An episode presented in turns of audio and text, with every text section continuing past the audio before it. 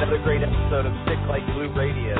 I am your host, Jim Palmer. I'm the Dream Business Coach, and this is the podcast to learn how to create your dream business so you too can live your dream lifestyle.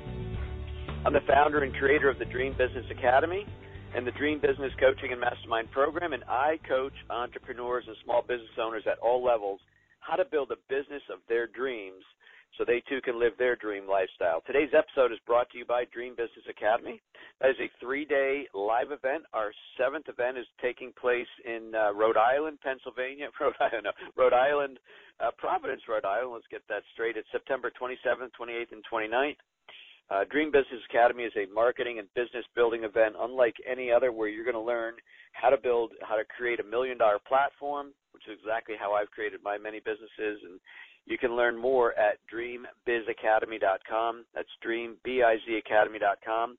We have early registration discounts going on right now. And by the way, if you mention the coupon code podcast at checkout, you can save $100 off, even the early registration. So dreambizacademy.com, use the coupon code podcast and save $100 off your registration.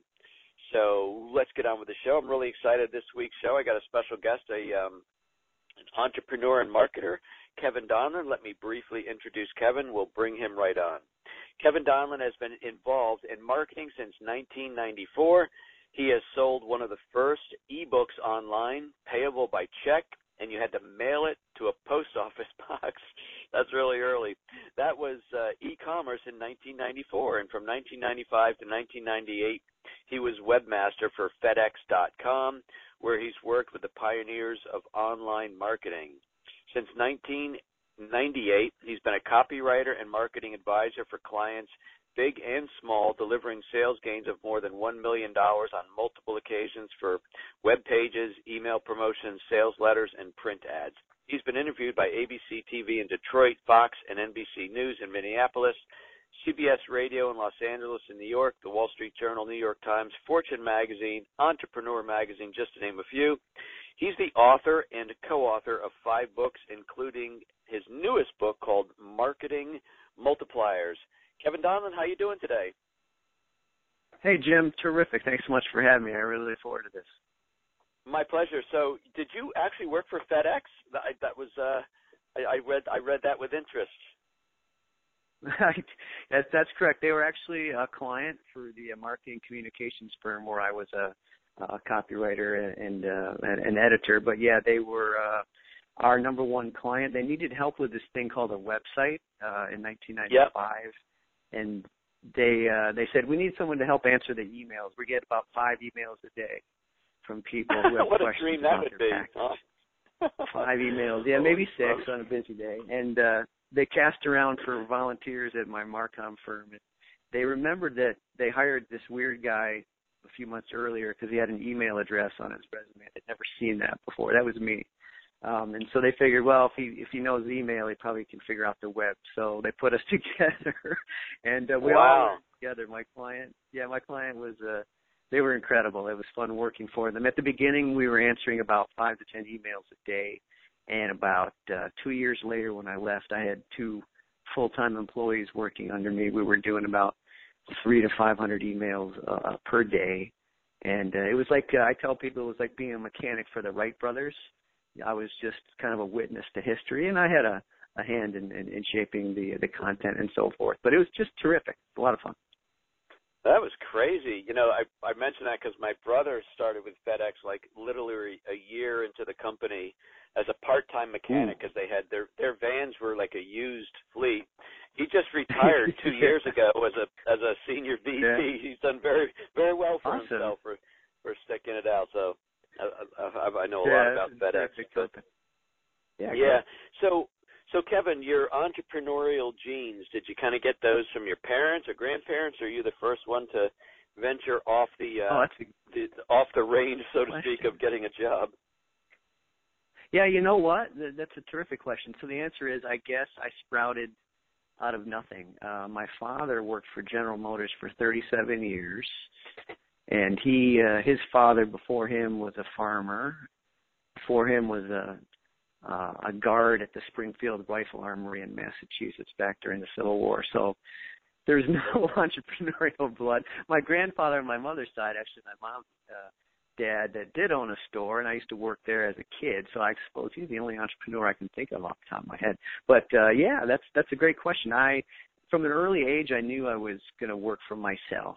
Uh, one of my heroes growing up was Thomas Edison, and so I just always envisioned myself in a, a laboratory doing stuff maybe blowing stuff up or doing experiments or whatever, but I knew I was going to work for myself from a very early age. And so I, like a lot of entrepreneurs my age, you know, I'm over 50, I had a paper route growing up um, from about age 13 to 16. I used to get up at 5:30 every morning to deliver the Detroit Free Press. That's probably the most valuable job I ever had until I worked for myself because it trained me to do, you know, all the stuff we have to do as entrepreneurs. You got to get up whether you want to or not uh trained me to get up at 5:30 in the morning. I still do, so that was incredible. You have to go sell, you have to do collections, you have to do operations, you have to manage employees because I would have to Shanghai my brothers to help me if it was really snowy out or we were late. So yeah, it was uh, the best entrepreneurial training I could ever imagine. I think was having a paper route. Well, good for you. Long answer so you to do a short question. no, it's okay. I'm I'm I'm always interested in people's backgrounds. You know, there was a book a, a, a long time ago i mean like 15 20 years ago called uh get fired and get fired up so many entrepreneurs mm-hmm. begin their entrepreneurial journey because they lose their job you know which was actually how mm-hmm. i started and um so i was just i'm mm-hmm. always curious about how people get into the entrepreneurial world um so you're a marketing guy you're a marketing guy and i know you got a few different ventures going on where you you work uh you know in a consultative mode and you got some um, the marketing multipliers. What's your? Do you have a certain specialty? Like you mentioned earlier, you were a copywriter. Um, do you do uh, copy? Like what? What do you love to do? What I love to do is just help business owners uh, remove the blockages that are standing between them and uh, new revenue. Many times, the obstacles are in our own heads. Uh, I think you're a coach, so you probably tell this to people you work with. You know, Yogi Berra said it best: ninety percent of this game is half mental. And for most of us, the the blockages are in our head. We don't want to go back and, you know, we don't want to send another email to the prospects in our database because they didn't buy after the first two emails. You know, what can I possibly say this third time?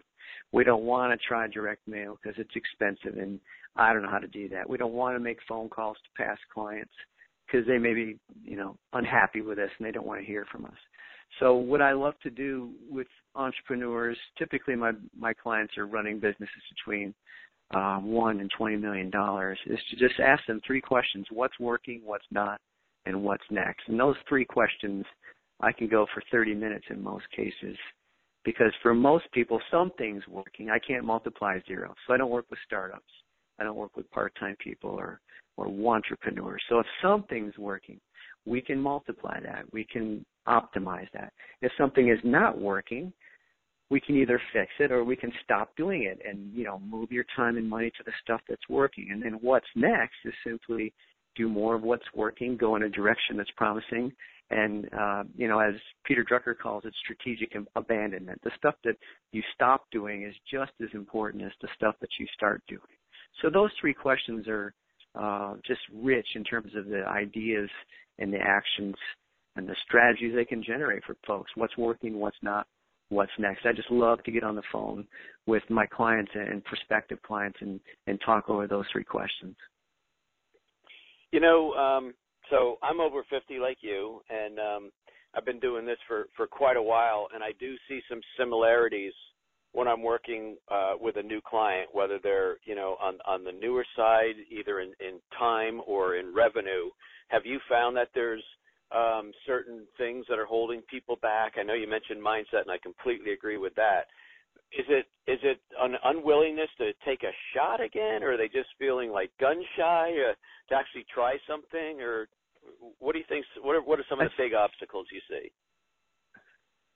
I think for a lot of people, one problem that I can fix and you can probably fix it too is they don't have a system in place. They don't have daily rituals. They don't have checklists. They're winging it most of the time. Almost without exception, people wake up, and they'll go check email, you know, among the first things that they do. That's just a colossal mistake because you're playing defense at that point. As soon as you open your email program, you're like, I used to play hockey. I was a goalie. You're you're you're you're now a target. People are shooting stuff at you, and that's fine if you enjoy that. But you know, defense is not how you move forward. So the first thing is to just have a plan for your day. And you've been told this before, of course, but it comes down to the actions that you're taking. If you're getting into email, you know, it, it, before lunch, it's probably a mistake. Now there are exceptions to this. If you're waiting for a specific email message, fine, go look for it, and then if you don't see it, close the program. But for most people, they're just winging it every day. They're playing defense. That's one uh, barrier that I see. The other thing I see with a lot of folks, and you probably see this too, Jim, especially for you know uh, folks who have only been on the internet for a few years. They're trying to do everything with email or social media, and especially if you sell a service which is an intangible, and I sell a very expensive service, you really can't expect to to make as many sales as you can if you're just depending on digital bits and bytes to do the selling for you. No matter how beautiful your proposal is, if you deliver it on a PDF, there's a you know there's a there's a non-zero chance that someone could be sitting on the can reading your proposal on their smartphone, and that's just not a good selling environment. So you really want to take control of things and present your proposals or your sales messages, your lead generation stuff. Try to get them something tangible in addition to or instead of online. What I teach a lot of folks is that one plus one can equal three. If you've got a good you know, series of emails, you got a good website, that's fine. But for crying out loud, get them something into their hands, whether it's something printed or even a handshake. You know, the best way to sell someone is to meet them in person, whether it's one on one or a seminar. Uh, but just think one plus one equals three. Online plus offline equals terrific results much of the time. And so I try to teach that to everybody. So when did you come up with? Uh, I like the ner- I like the name marketing multipliers. When when did that occur to you, either as a as a great name or or as a strategy as you were kind of figuring things out for clients? I'm I'm curious about that. Yeah, good question. I think that goes back about three years. Uh, I was always so I went to, went to Michigan State University, so I consider myself a Spartan, and I've always been fascinated by the the story of you know the 300 Spartans versus the 150,000 uh, Persians. That's that's a huge difference in, in size. But if you're familiar with that story, you know the Spartans faced off against the Persians. I think it was uh, 480 BC. They they fought at a narrow mountain pass called Thermopylae, and so th- this allowed the Spartans to hold off the Persians for uh, two full days, and they were outnumbered 500 to one. How did they do it? Well, the Spartans picked a, a little bottleneck, a, a narrow uh, mountain pass. And so the 150,000 Persians had to file in and, and fight pretty much one on one. Well, no one beats the Spartans one on one. They were the best um, fighters in the ancient world. So the by choosing the correct uh, ground to defend, the Spartans totally negated the numerical advantage of their bigger bigger opponent. So in military terms, this is called a force multiplier. A force multiplier is anything that adds to the fighting effectiveness of a, of a of a fighting force. So it could be your morale, it could be your weapons, your training, the ground that you're defending. All of those are examples of force multipliers. And so I've always, you know, I've known about that for years. I'm kind of a military buff, but then I was thinking it would be terrific if I could apply this to marketing. How could I, instead of you know force multipliers, what would marketing multipliers look like? So I actually invented the name before I invented the concept. I had to fit the concept to the name. So I started thinking, well, you know, what did the Spartans do? It was a small decision. They could have, you know, they could have said, let's go fight on the on the on the on the on the big plain out there, and they would have been mowed down in 30 seconds, right? 30 seconds they would have been just cut down. No, let's let's go over here and defend this narrow mountain pass. So a small decision. It's just a matter of where are you're going to deploy your forces. So I came up with the criteria that, you know, marketing multipliers are typically small actions that deliver big results. They're typically low cost or no cost. I don't like, you know, big expensive things. If I can, I'm just like anybody. And the third component, they're often tangible. Uh, to make a deeper, more lasting connection with a prospect. Even though I do much of my work online, I'm a big fan of you know getting tangible and going offline. So with those, you know, those are kind of the three criteria because you know entrepreneurs are busy. You don't want to be given a, a huge list of things to do. So I try to give people simple, small actions that are low cost or no cost, and they can also be delivered tangibly in many cases, and they can deliver big results. So those are you know marketing multipliers. I I come up with a different um, tool, a different marketing multiplier every month for my subscribers, and and I've got 11 of them profiled in my new book. And so we can talk about some examples if you like, but basically it's the idea of a force multiplier used in business, and that's that's what a marketing multiplier is. Gotcha. Yeah, I would love a couple examples. I want to ask you first. So, um, a few minutes ago, you said some people might not want to send an additional email because they've already emailed somebody twice. You know, it's kind of the the, the no guts, no glory type thing. Is that mm-hmm. common? Do you think? Do a lot of people? Is that? I mean, I, goodness sakes, email marketing and things like that have been around a long time. But I guess it depends if you're mm-hmm. working with more of an entrepreneurial mindset or working with a you know, a, a big corporation who's like afraid of offending people. What kind of clients do you typically mm-hmm. work with, and, and what do you th- what do you think about that? So my typical client is uh, it's usually a business doing again maybe one to twenty million dollars in revenue, five to fifty employees. I typically work with the CEO or the president. Typically their title is president or owner. Um, and so surprisingly, one of the big objections I have is I'm going to give you it. I just I've just been doing this for a client this week. They have no systematic email follow up. Every sales rep sends emails when or if the urge hits them. There's just no system, and it's it's incredible to me that this goes on all the time. But they're selling a software solution that can uh, cost five to ten thousand dollars a year. The clients typically stay with them for let's say five years, so that you know it's a fifty hundred thousand dollar um, sale if they if they play their cards right, and they have no systematic email. So I said, I'm going to write you seven emails, and you're going to send these in the first 20 days after you get a prospect. And there was pushback, as there often is, from the sales reps who were saying, we don't want to follow a script. We don't want to sound stilted or uh, unnatural. And my response to them is always the same. Well, you're following the script now.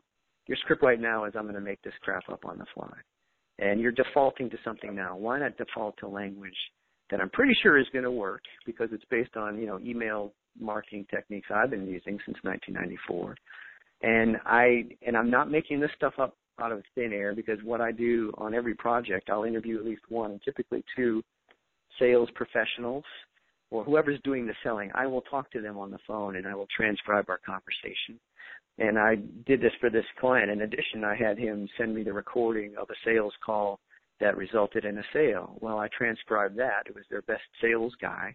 I got like 20 pages of copy from a 50 minute phone call. All of that wow. went into the emails that I wrote. And so I guess to loop back and, and try to answer for, for most people, you're probably saying things right now on the phone or offhand that are selling for you why not be systematic about it and find what works and just do it again and again and again? It's not a script. It's not, you know, everyone uses a script. Every movie you've ever seen uses a script. The trick is to just make it natural to you. You can make a few changes, but don't cut out, you know, the guts and don't default to winging it, which uh, this goes back to what I said at the very beginning. You know, most people do have a script. It's called winging it. And that's just, you know, would you get on a plane if the pilot said, "Yeah, I'm not doing the, the checklist today. I've been flying for 25 years. I think it's pretty good. So hang on, we're going to go right now." I mean, you you'd just be dialing 911.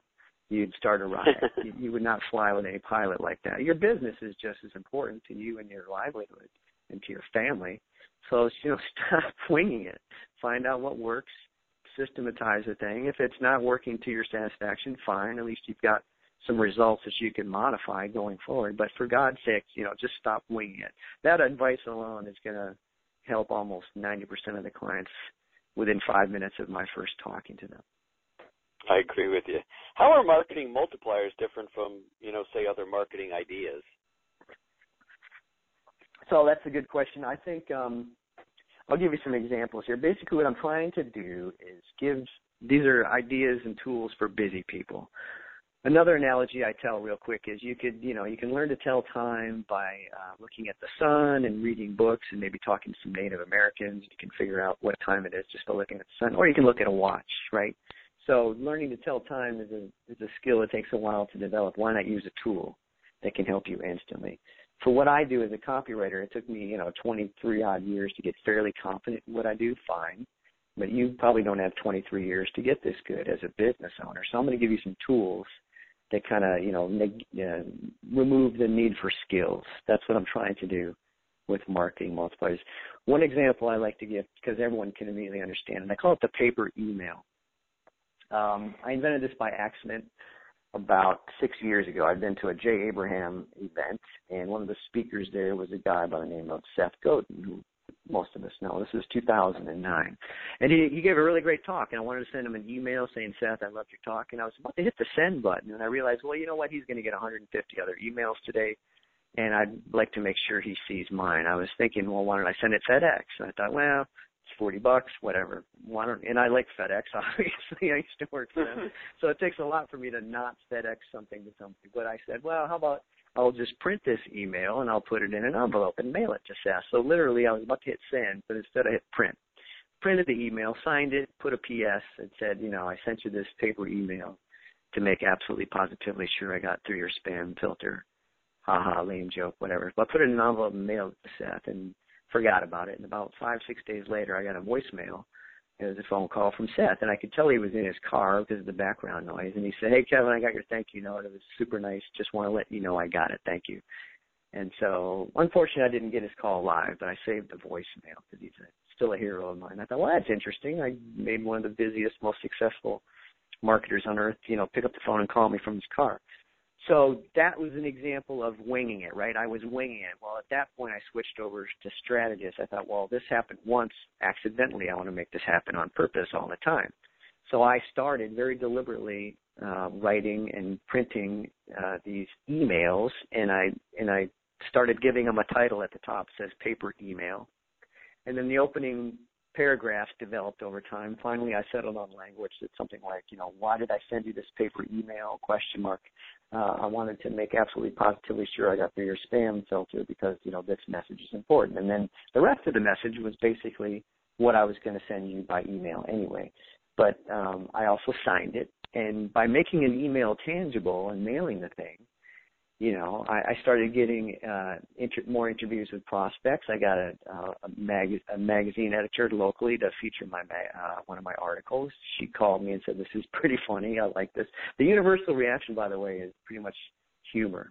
People like these things, and what's important is that I mail them typically uh, in a small square envelope or at least a hand addressed envelope because it looks personal that way. And as you know, if you've done any kind of direct mail, if you send a personal looking letter to somebody, the open rate is going to be, you know, 80, 90% uh, at worst versus email. And, you know, what's a typical open rate these days, Jim? It's like, you know, 25, 30% break out the party hats if you get to 30%. So the paper email, by the way, that yes, this is direct mail by another name, but when you, you say direct mail to an entrepreneur, they start throwing up defenses. Oh, I can't afford that, or I can't afford a copywriter, or I don't know what kind of envelope. How are we going to do this? What are we going to say? So uh, when I tell people it's the paper email, and it's basically any good message you were going to send by email anyway, why not print the thing and put it in an envelope? This lowers the resistance in people's minds nine times out of ten, and they're willing to give it a shot. And guess what? The thing gets results. I just got an email today from a, yesterday from a client. She mailed out 11 to a list of cold prospects, and one of them scheduled a software demo. And so that's potentially uh, a five. Ten, this is a different client than the one I mentioned earlier, by the way.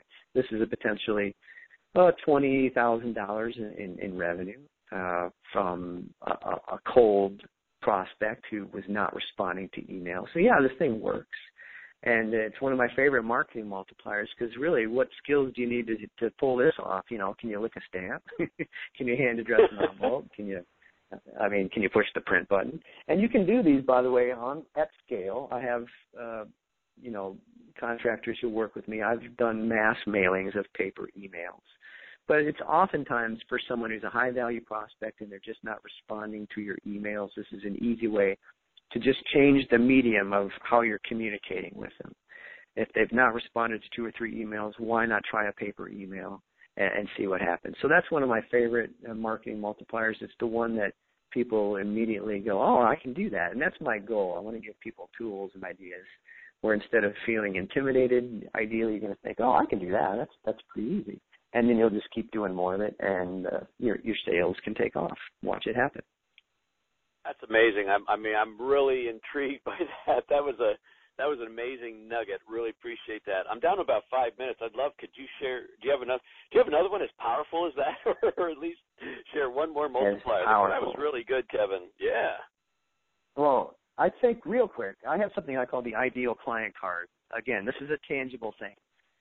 The the the cost is a three by five card, and that's it. And basically, this is based on an idea uh, from the book um, "The Smarter, Better, Faster" by Charles Duhigg. Uh, it's a terrific book, uh, and he was in that book sharing a case study of a school in Cleveland. I think they tripled their test scores. They the, teachers became you know three times more effective and they did it by ditching an online dashboard that showed uh, you know the test scores of all their students because it just wasn't working. So this big high tech you know system that wasn't working. What did they replace it with? Three by five cards. What they did was it the the directive came down. All the teachers had to create a card for each student writing down their their test scores and their homework and all the you know the key performance indicators I guess you could say for a teacher. They then had to go into the teachers lounge or a special room just for this purpose and spend an hour every day or so uh, updating the cards and talking to other teachers and exchanging ideas. What happened was when the teachers started physically handling these cards that represented their students, they made a physical hand you know tangible connection with their students and it completely changed how they were thinking about the kids and it started setting off all kinds of new ideas. And on top of that, when the teachers were talking to each other in the lounge, they would say, "Well, Jimmy takes the same bus as Sally, your your student. What if we gave them homework where they can help each other? Or hey, Fra- you know, Frankie in my class and a couple other kids are really responding to this algebra um, chart I came up with, and so another teacher would adopt it. So by making the data tangible and you know and handling these cards for their students every day, the test scores uh, increased 300% with no new uh, spending on technology. So that's another light bulb moment for me. I thought, well, isn't that interesting? Well, how can I use this in marketing? Well, here's how. We've all heard about the idea of the customer avatar, right? You come up with a name. It's Sally. She's 37. She has two kids. She lives in, you know, suburbs, blah, blah, blah. And customer avatar is fine. It's the demographic data of your ideal customer. But I thought, well, what if we made it tangible, just like uh, the, the teachers did at the school district? So what I came up with was the idea of what I call the ideal client card. Basically, you take the top five clients. We all have, you know, the top tier clients, the most valuable. They refer the most. They spend the most. These are the people you could clone. Uh, you would clone if you could. So you find their picture on LinkedIn or Facebook. You can get it easily. You put their name at the top and on my version of this, and the version that I teach, you put down, you know, the source. Where did I get them? How much do they pay me every month or per project? What is their lifetime revenue? It's usually a big number. Um, and then uh, there's some more data, but the, the final thing I will put down is what is the upside? In other words, you know, what else could I do for this client?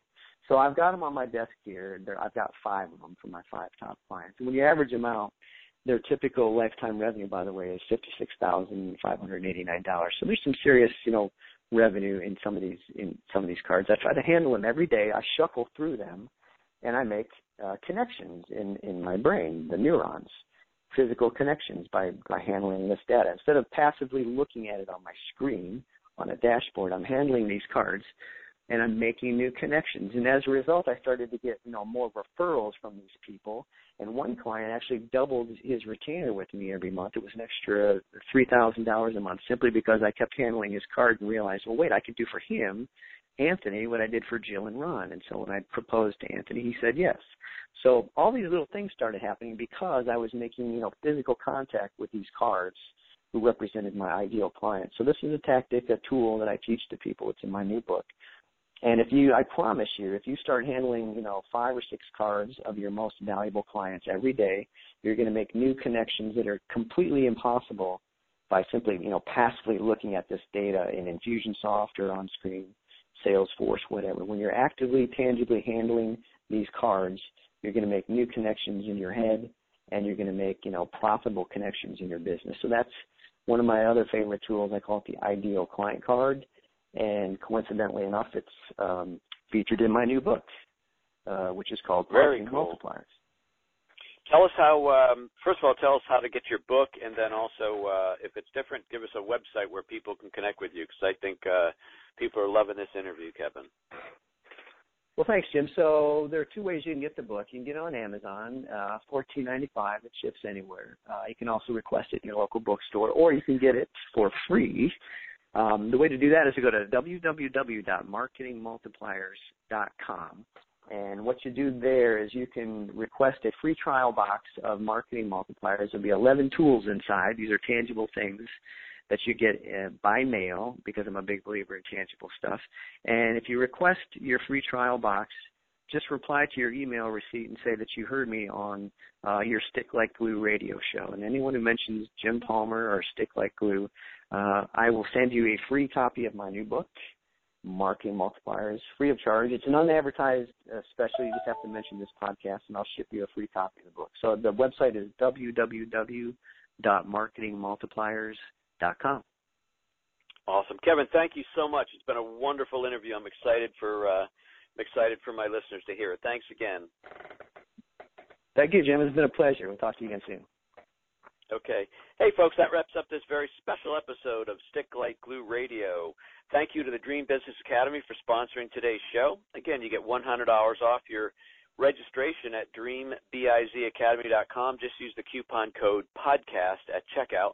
Thank you to my editors, assistants, all of my dream team members who just make what I do look so easy and make my life so darn good. I am Jim Palmer, the host. I'm the Dream Business Coach, and I'm, as always, I'm committed to helping you build a more profitable business faster. Thanks for listening. I'll see you next week, folks.